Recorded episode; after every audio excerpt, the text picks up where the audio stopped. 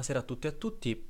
Per la rubrica Testi dei generi eh, vorrei parlarvi questa sera di un libro di Silvia Federici, pensatrice, filosofa, scrittrice, eh, professoressa universitaria, anche a New York. Eh, il libro è stato pubblicato con il nome Il punto zero della rivoluzione, lavoro domestico, riproduzione e lotta femminista raccoglie alcuni dei più interessanti saggi scritti da Federici durante eh, i suoi 40 e più anni di carriera e sulla questione della riproduzione sociale, della differenza di genere per come si realizza nel nostro contesto sociale in relazione ai rapporti di produzione attuali. Ci presenta il discorso intorno al salario per il lavoro domestico, forse appunto eh, il punto zero della rivoluzione, ma capiamo di che cosa si sta parlando. Salario al lavoro domestico è una campagna lanciata nell'estate del 72 quando donne provenienti da Italia, Inghilterra, Francia e Stati Uniti dietro vita al collettivo internazionale femminista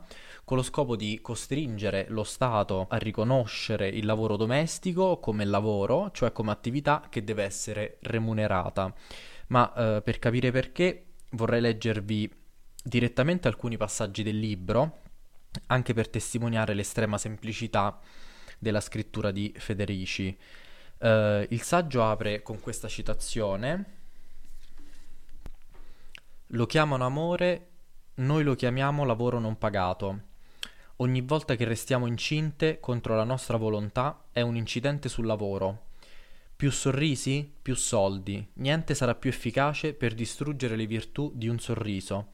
Nevrosi, suicidi, desessualizzazione, malattie professionali della casalinga. Continua eh, con questo primo paragrafo presentando la proposta del salario al lavoro domestico come una prospettiva politica rivoluzionaria e scrive quando parliamo di lavoro domestico non parliamo di un lavoro come gli altri, ma della più grossa manipolazione, della più sottile e mistificata violenza che il capitale abbia mai perpetrato contro un settore della classe operaia. Il salario crea l'impressione di uno scambio equo, tu lavori e vieni pagato, quindi tu e il tuo padrone siete uguali, mentre in realtà il salario piuttosto che pagare il lavoro che fai nasconde tutto il lavoro non pagato che si traduce in profitto. Ma almeno il salario riconosce che sei un lavoratore e puoi contrattare le condizioni di lavoro e l'ammontare del tuo salario e puoi lottare contro le condizioni e la durata di questo lavoro. Avere un salario significa essere parte di un contratto sociale. Tu lavori non perché ti piace o ti viene naturale, ma perché è l'unica condizione a cui ti è permesso di vivere. Nel caso del lavoro domestico la situazione è qualitativamente diversa. La differenza consiste nel fatto che il lavoro domestico non solo è stato imposto alle donne, ma anche trasformato in un attributo naturale del nostro corpo e della nostra personalità femminile, un'esigenza interiore, un'aspirazione che si suppone derivi dal profondo della nostra natura. Il lavoro domestico è stato, è stato trasformato in un attributo naturale e non riconosciuto come contratto sociale perché era destinato a non essere retribuito. Il capitale ha dovuto convincerci che si tratta di un'attività naturale, inevitabile e persino gratificante, per farci accettare il lavoro senza salario. A sua volta, il fatto che il lavoro domestico non fosse retribuito è stato il mezzo più potente per rafforzare l'opinione comune secondo la quale esso non è lavoro, impedendo alle donne di lottare contro di esso. Molte di noi eh, si illudono ancora di sposarsi per amore, molte di noi riconoscono che ci sposiamo per soldi e per avere una sicurezza, ma va detto che l'amore e i soldi che otteniamo sono ben poca cosa, mentre il lavoro che ci attende è enorme. È quasi impossibile godere di alcuna libertà se fin dai primissimi giorni di vita ci viene insegnato ad essere docili, servizievoli, sottomesse e, ciò che più importa, pronte a sacrificarci e persino a trarne piacere. Se tutto questo non ci piace è un nostro problema, un nostro fallimento, una nostra colpa, una nostra anormalità. Dobbiamo ammettere che il capitale ha saputo nascondere molto bene il nostro lavoro, ha creato un autentico capolavoro sulla pelle delle donne negando un salario al lavoro domestico e trasformando questo lavoro in un atto d'amore. Il capitale ha preso due piccioni con una fava. Innanzitutto ha ottenuto un'enorme quantità di lavoro pressoché gratuito e si è assicurato che le donne, anziché lottare contro di esso, vi aspirassero come fosse la cosa migliore nella vita. Nello stesso tempo ha anche disciplinato il lavoratore maschio, rendendo la sua donna dipendente dal suo lavoro e dal suo salario, e lo ha ingabbiato in questa disciplina, dandogli una serva per compensarlo di aver servito per tante ore in fabbrica o in ufficio. Il nostro ruolo di donne, infatti, è quello di essere serve non pagate, ma felici e soprattutto amorevoli della classe operaia, e cioè di quegli strati del proletariato a cui il capitale è stato costretto a concedere quote crescenti di potere sociale. Il capitale ha creato la casalinga per servire fisicamente, emotivamente e sessualmente il lavoratore maschio, per allevare i suoi figli, rammendare i suoi calzini, tirarli sul molare quando è a terra a causa del lavoro e dei rapporti sociali. Questo imbroglio che va sotto il nome di amore e di matrimonio ci coinvolge tutte, anche se non siamo sposate, perché una volta che il lavoro domestico è stato completamente naturalizzato e sessualizzato, una volta che è diventato un attributo femminile, tutte noi, in quanto donne, ne siamo segnate. Se è naturale fare certe cose, allora ci si aspetta che tutte le donne lo facciano e persino che piaccia loro farlo. Se partiamo da questa analisi, possiamo vedere le implicazioni rivoluzionarie della richiesta di salario al lavoro domestico. È la richiesta mediante la quale la nostra natura finisce e inizia la nostra lotta, perché volere salario per il lavoro domestico significa già rifiutare questo lavoro come espressione della nostra natura e quindi rifiutare proprio quel ruolo femminile che il capitale ha inventato per noi. La stessa richiesta di un salario per il lavoro domestico indebolirà ciò che la società si aspetta da noi, poiché queste aspettative sono funzionali alla nostra condizione di lavoratrici domestiche non, non salariate. Chiedere il salario per il lavoro domestico non significa dire che se ci pagano continueremo a farlo. Significa esattamente il contrario. Dire che vogliamo salario per il lavoro domestico è il primo passo per rifiutarlo, perché la richiesta di, di salario rende visibile il nostro lavoro. Lottare contro di esso sia nel suo aspetto più immediato di lavoro domestico che nel suo carattere più insidioso di femminilità. Inoltre non dobbiamo sottovalutare la capacità del denaro di demistificare la nostra femminilità e rendere visibile il nostro lavoro.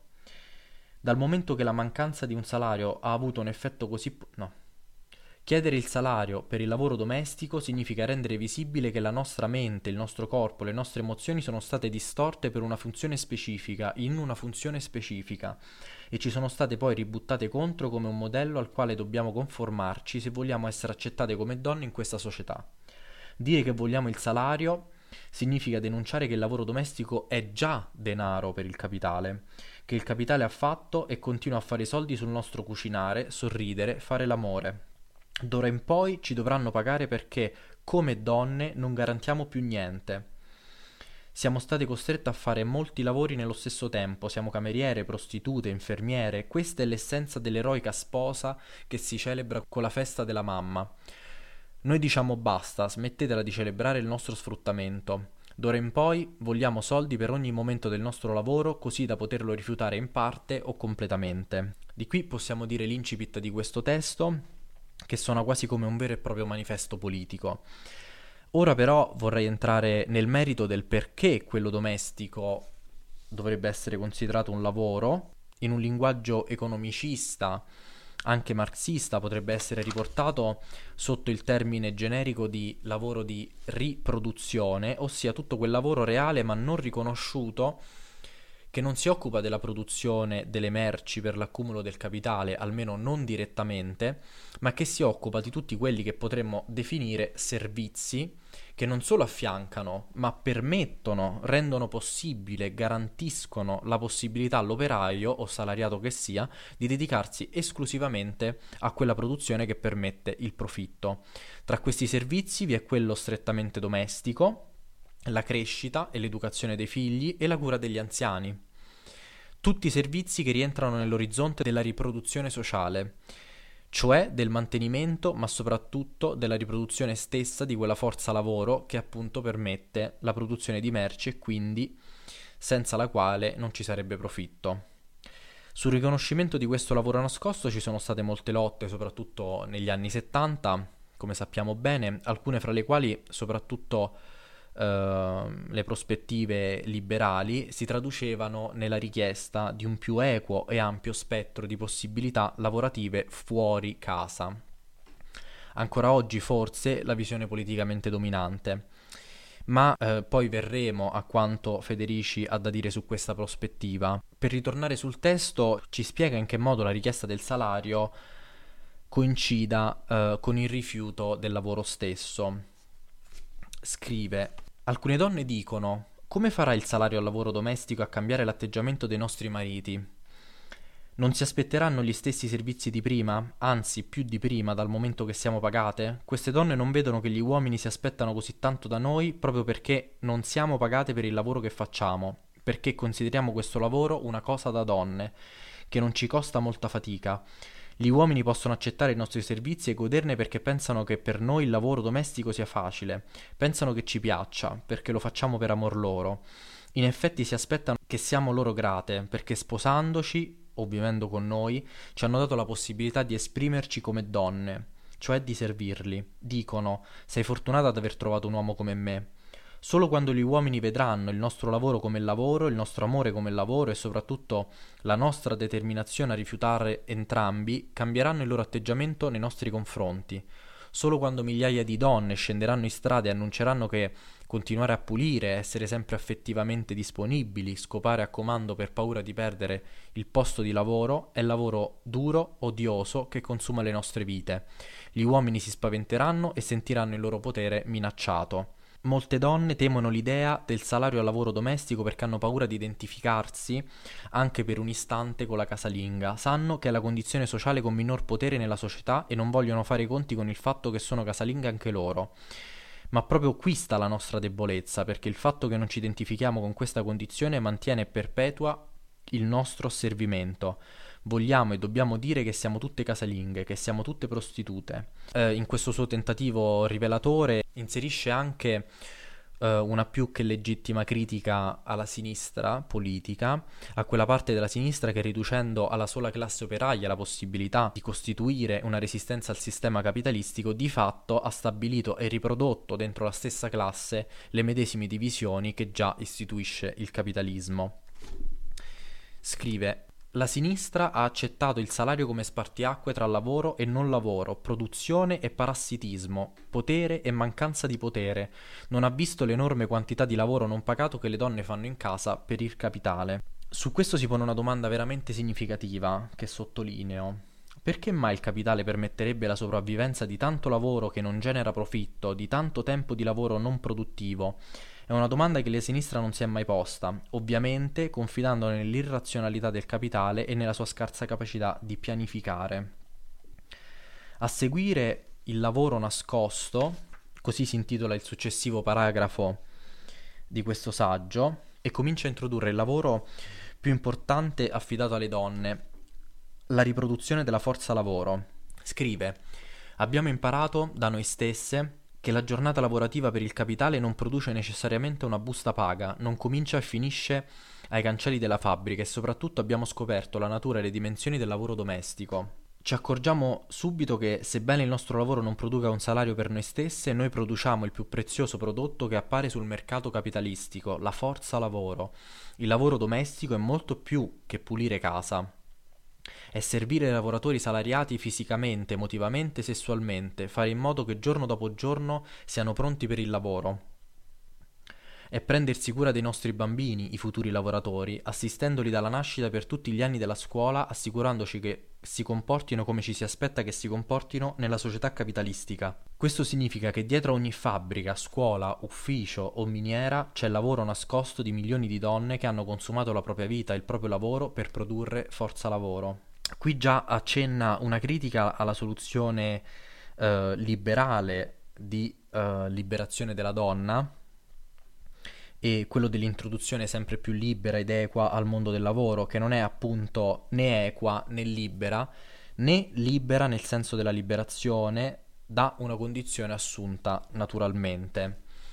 Avere un secondo lavoro non ci ha mai liberato dal primo Due lavori per le donne hanno solo significato meno tempo e meno energie per lottare contro entrambi.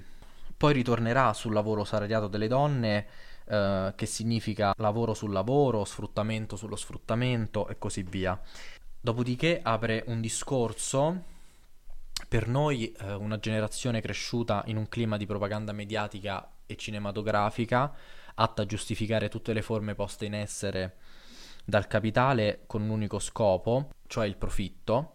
Stiamo parlando della famiglia, quella che oggi si ritiene la cosa più ovvia o peggio naturale che si possa pensare, l'istituzione della famiglia, in realtà ha una storia molto breve ed un'origine molto recente. Un'istituzione, quella della famiglia nucleare, il nucleo familiare, in piedi da poco più di 150-200 anni, su cui eh, poi hanno parlato anche altri autori, non mi ci voglio soffermare troppo. Scrive però Federici, solo dopo che la forza lavoro fu decimata da epidemie, dal troppo lavoro e soprattutto dopo che gli anni 30 e 40 dell'Ottocento le lotte proletarie portarono l'Inghilterra sull'orlo della rivoluzione, il capitale fu indotto a organizzare la famiglia nucleare come centro per la riproduzione di una forza lavoro più stabile e disciplinata. Lungi dall'essere una struttura pre-capitalistica, la famiglia, come la conosciamo oggi in Occidente, è una creazione del capitale, per il capitale. È un'istituzione che deve garantire la quantità e la qualità della forza lavoro e il suo controllo. La famiglia è essenzialmente l'istituzionalizzazione del nostro lavoro non salariato e della nostra dipendenza dall'uomo proprio in quanto non salariate è quindi l'istituzionalizzazione di una divisione di potere che disciplina sia noi che gli uomini.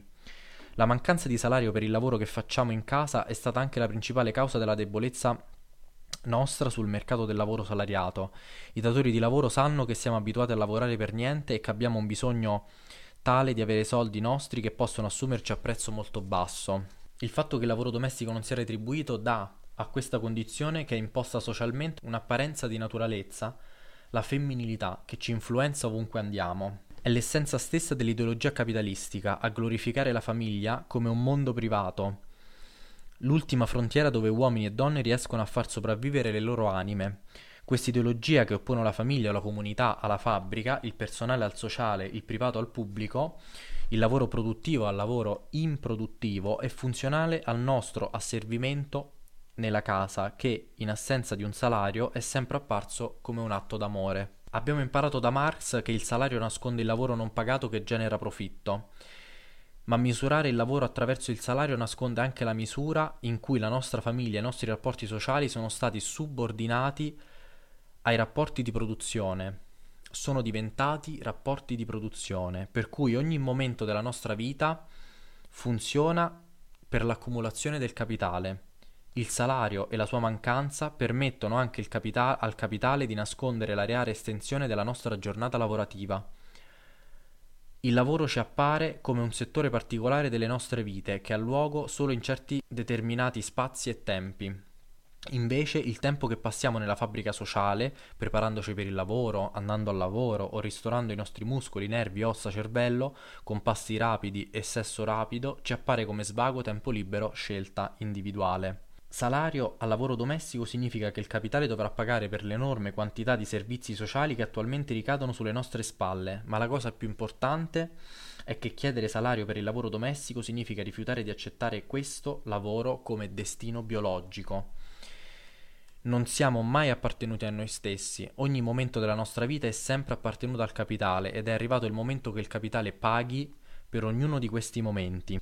Dopodiché Federici, fra i lavori che competono alla donna come lavoratrice domestica, eh, asservita all'uomo e delegittimata da un'istituzione che trasforma il lavoro in atto d'amore, cioè la famiglia, inserisce anche il sesso.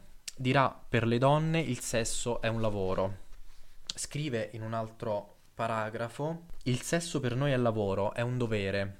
Il dover piacere è così costitutivo della nostra sessualità che abbiamo imparato a godere del dare piacere, dell'essere capaci di eccitare gli uomini. Proprio perché da noi gli uomini si aspettano che diamo loro piacere, inevitabilmente diventiamo l'oggetto su cui scaricano la loro violenza repressa. Veniamo stuprate nei nostri letti e nelle strade perché ci è stato imposto di provvedere al loro godimento sessuale, la valvola di sicurezza per tutto ciò che va male nella vita di un uomo. La subordinazione della nostra sessualità alla riproduzione della forza lavoro ha fatto sì che l'eterosessualità ci sia stata imposta come solo comportamento sessuale accettabile. Il contatto sessuale con le donne è vietato perché nella morale borghese tutto ciò che è improduttivo è osceno, innaturale, perverso. Nella vita dobbiamo imparare a distinguere le persone che possiamo amare da quelle che possiamo, con cui possiamo solo parlare. quelle a cui possiamo aprire il nostro corpo e quelle a cui possiamo aprire solo le nostre anime, gli amanti e gli amici. Il risultato è che finiamo per essere anime senza corpo per le nostre amiche e carne senza anima per i nostri amanti, e questa divisione ci separa non solo dalle altre donne, ma da noi stesse, nel senso che nel senso di ciò che accettiamo e non accettiamo dei nostri corpi e dei nostri sentimenti, le parti pulite che sono visibili e quelle sporche, segrete, che possono essere mostrate solo sul luogo di produzione, nel letto coniugale. Per le donne il sesso è il lavoro. Dare piacere all'uomo è una parte essenziale di ciò che ci si aspetta da ogni donna. La libertà sessuale non aiuta. La liberazione sessuale ha intensificato il nostro lavoro. In passato ci si aspettava solo che allevassimo i figli, Adesso ci si aspetta che abbiamo un lavoro salariato, che puliamo la casa e facciamo figli e al termine di una doppia giornata di lavoro siamo pronti a saltare sul letto ed essere sessualmente attraenti. Per le donne il diritto di avere rapporti sessuali è il dovere di fare sesso e di provare piacere. Liberata o repressa, la nostra sessualità è ancora sotto controllo. Qui ci parla del ruolo della famiglia nel controllo della sessualità della donna. Dice la repressione sessuale all'interno della famiglia è una funzione di tale controllo. Padri, fratelli, mariti e magnaccia hanno sempre agito come agenti dello Stato, garantendo che le nostre prestazioni sessuali rispettassero le norme di produttività stabilite e socialmente sanzionate. Inoltre la commercializzazione del corpo femminile ci rende impossibile sentirci a nostro agio con il nostro corpo indipendentemente dalla sua forma o fattezza. Nessuna donna può allegramente spogliarsi di fronte a un uomo sapendo che non solo il suo corpo sarà valutato, ma che esistono degli standard per il corpo femminile di cui tutti, uomini e donne, sono consapevoli, perché sono bene in evidenza dappertutto, intorno a noi, su tutti i muri delle nostre città e sugli schermi televisivi. Questo è il motivo per cui, sia che siamo magre o grassottelle, con il naso lungo o corto, alte o basse, tutte odiamo il nostro corpo. Lo odiamo perché siamo abituati a guardarlo dal di fuori, con gli occhi degli uomini che incontriamo e con in mente il mercato su cui è costantemente venduto.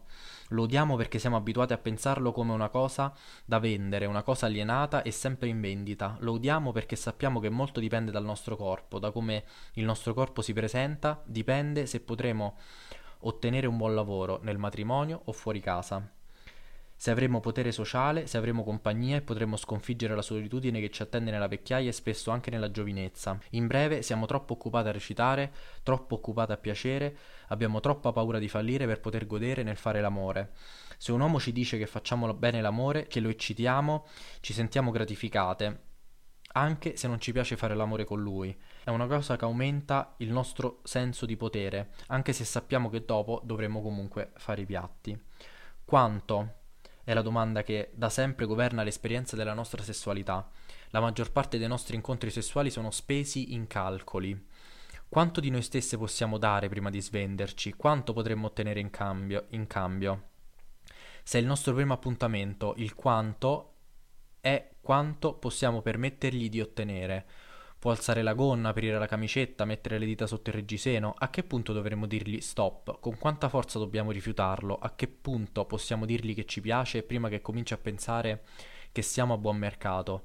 Mantenere alto il prezzo, questa è la regola, almeno quella che ci è stata insegnata. A metà del saggio uh, Federici apre ad una critica, devo dire costruttiva, con la filosofia di Marx, con le sue interpretazioni della storia e della società che in parte avevano escluso o non previsto la portata del lavoro riproduttivo in tutte le sue declinazioni per il buon funzionamento del dispositivo produttivo. Per chi è più vicino a questi studi invito a leggere queste pagine, sono molto uh, illuminanti ma anche molto accessibili. In questa riflessione si inserisce Federici svelando la trama biopolitica che tiene insieme il sistema. Scrive che il valore del lavoro sia dimostrato e forse creato dal suo rifiuto sembra essere una legge sociale. Questo è il caso del lavoro domestico, che è rimasto invisibile e senza valore finché non è emerso un movimento di donne che l'hanno rifiutato come destino naturale. È stata la rivolta delle donne contro il lavoro domestico negli anni 60 e 70 a svelarne la centralità nell'economia capitalistica, riconfigurando la società come un immenso circuito di piantagioni e catene di montaggio domestiche, dove la forza lavoro è prodotta ogni giorno e generazione dopo generazione. Le femministe hanno dimostrato che non solo la riproduzione della forza lavoro richiede una gamma di attività molto più ampia che non il consumo di merci, poiché il cibo deve essere preparato, i vestiti devono essere lavati, i corpi devono essere coccolati e curati. Riconoscere l'importanza della riproduzione del lavoro domestico per l'accumulazione capitalistica significa anche ripensare le categorie marxiane, nonché la storia e i fondamenti dello sviluppo capitalistico e della lotta di classe. Nel corso del tempo è maturata poi la convinzione che il marxismo, filtrato attraverso il leninismo e la socialdemocrazia, abbia espresso gli interessi di un settore limitato del proletariato mondiale, quello dei lavoratori bianchi, adulti, di sesso maschile. La scoperta del lavoro riproduttivo ha permesso di comprendere che la, capitali- che la, produzione capitalistica si basa sulla formazione di un particolare tipo di lavoratore, così come di un particolare tipo di famiglia, sessualità, procreazione. Nel crollo dei tassi di natalità, per esempio, come nell'aumento del numero dei divorzi, si è vista la resistenza delle donne alla disciplina capitalistica del lavoro e della famiglia, mentre le politiche antiabortiste potevano essere decodificate come dispositivi per la regolamentazione del mercato del lavoro. Il personale è così diventato politico e si è scoperto che il capitale e lo Stato hanno inglobato la nostra vita e la nostra riproduzione fin dentro la camera da letto. In un altro paragrafo ribadisce il limite della visione liberale e della liberazione delle donne, appunto, e scriverà, come già abbiamo accennato, è necessario assumere una posizione critica nei confronti dei discorsi dominanti che insistono sull'effetto emancipatorio dell'aumentato impiego delle donne in molte parti del mondo. Bisogna anche sfatare il mito che l'impiego nel lavoro sal- salariato abbia liberato le donne dal lavoro domestico o che il peso di questo lavoro sia stato significativamente ridotto dalla sua commercializzazione. Per commercializzazione si intende la ehm, creazione di servizi commerciali che aiutano ma non sostituiscono il lavoro domestico, la globalizzazione della cura e dell'introduzione della casa di nuove tecnologie. Ancora, le femministe hanno accusato il salario al lavoro domestico di isolare le donne in casa, ma sei forse meno isolata quando sei costretta a lavorare in nero e non hai soldi per andare in qualsiasi luogo, per non parlare del tempo per fare lavoro politico? Il movimento delle donne deve rendersi conto che il lavoro non è liberazione, lavorare in un sistema capitalistico vuol dire sfruttamento. E non c'è piacere, orgoglio o creatività nell'essere sfruttati. Un saggio che mi è piaciuto particolarmente è proprio quello che parla della colonizzazione, così la definisce, del movimento femminista da parte delle Nazioni Unite e forse il motivo per cui oggi ha molto meno da rivendicare rispetto agli anni 70, sebbene la situazione sia eh, comunque la stessa. Scrive Federici, le Nazioni Unite si sono proposte di trasformare il movimento di liberazione della donna da movimento antisistemico in movimento che avrebbe legittimato e sostenuto l'agenda neoliberale. Il compito epocale che appunto si sono assunte le Nazioni Unite è quello di addomesticare un movimento potenzialmente sovversivo e farne parte integrante del programma di ristrutturazione neoliberale dell'economia mondiale.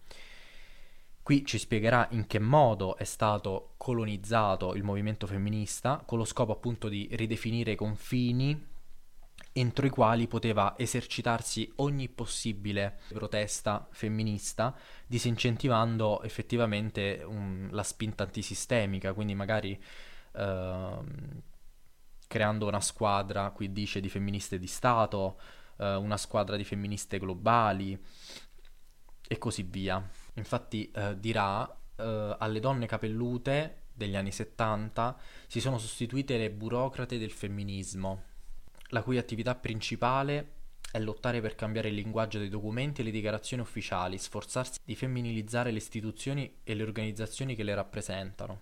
Il penultimo saggio ehm, parla della cura degli anziani, anche questo un lavoro affidato per natura alle donne, eh, che in questo modo hanno sulle spalle l'intero ciclo della riproduzione e del lavoro di cura, dal parto all'educazione dei figli, al mantenimento dei mariti, fino alla cura degli anziani. Uno dei momenti che mi hanno più colpito di questo paragrafo è quando Federici parla dell'impossibilità di, di automatizzare attraverso l'uso sempre più perspicuo e sviluppato della tecnologia il lavoro di cura verso giovani e anziani, perché questo richiede comunque sempre un aspetto affettivo che la macchina non può dare. Federici appunto su questo scrive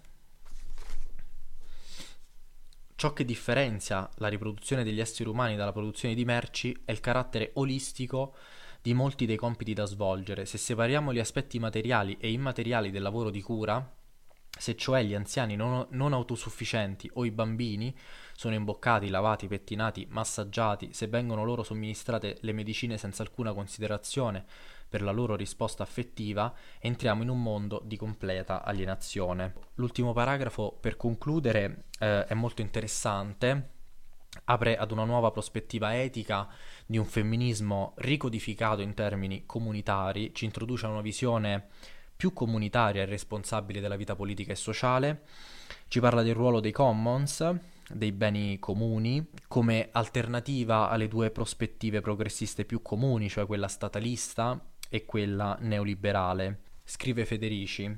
La prima lezione che apprendiamo da queste lotte è che eh, la comunanza dei mezzi materiali di produzione costituisce il principale meccanismo attraverso cui si creano un interesse collettivo e legami mutuali. Mettendo in comune le nostre risorse e rivendicando eh, l'accesso comune alla terra e alle acque, possiamo cominciare a separare la nostra riproduzione dai flussi di merci che, attraverso il mercato mondiale, espropriano milioni di persone in tutto il mondo. Possiamo separare il nostro sostentamento dal mercato mondiale. La produzione dei commons richiede anzitutto una profonda trasformazione nos- nella nostra vita quotidiana per rimettere insieme ciò che la divisione sociale del lavoro ha separato. Infatti la separazione della produzione dal consumo ci induce a ignorare le condizioni in cui è stato prodotto ciò che mangiamo, indossiamo o usiamo per lavorare, il suo costo sociale ed ecologico e il destino delle popolazioni sulle quali scarichiamo i nostri rifiuti. In altre parole, dobbiamo superare lo stato di diniego e irresponsabilità in cui oggi viviamo riguardo alle conseguenze delle nostre, delle nostre azioni. Altrimenti la produzione della nostra vita diventa inevitabilmente produzione di morte per gli altri.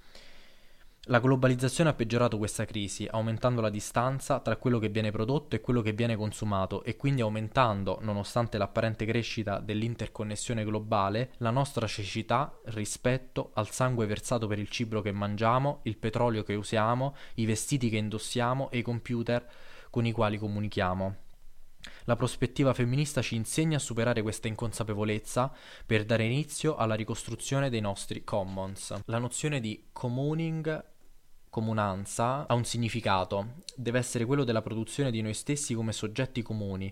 Non c'è commons senza comunità. La comunità però deve essere intesa non nel senso di una realtà segregata, esclusiva, come nelle comunità fondate su base religiosa o etnica, Comunità deve essere intesa come una qualità dei nostri rapporti come principio di cooperazione e di responsabilità tra di noi e rispetto della terra, le foreste, i mari, gli animali. Questo sia per demolire l'architettura sessuale delle nostre vite, sia per ricostruire le nostre case e le nostre vite come beni comuni.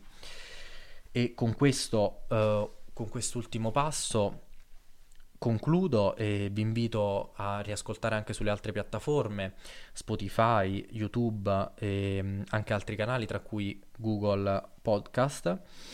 Eh, riascoltare questa puntata. Eh, spero di aver suscitato in voi molte riflessioni. Con questo vi auguro, vi auguro una buona serata.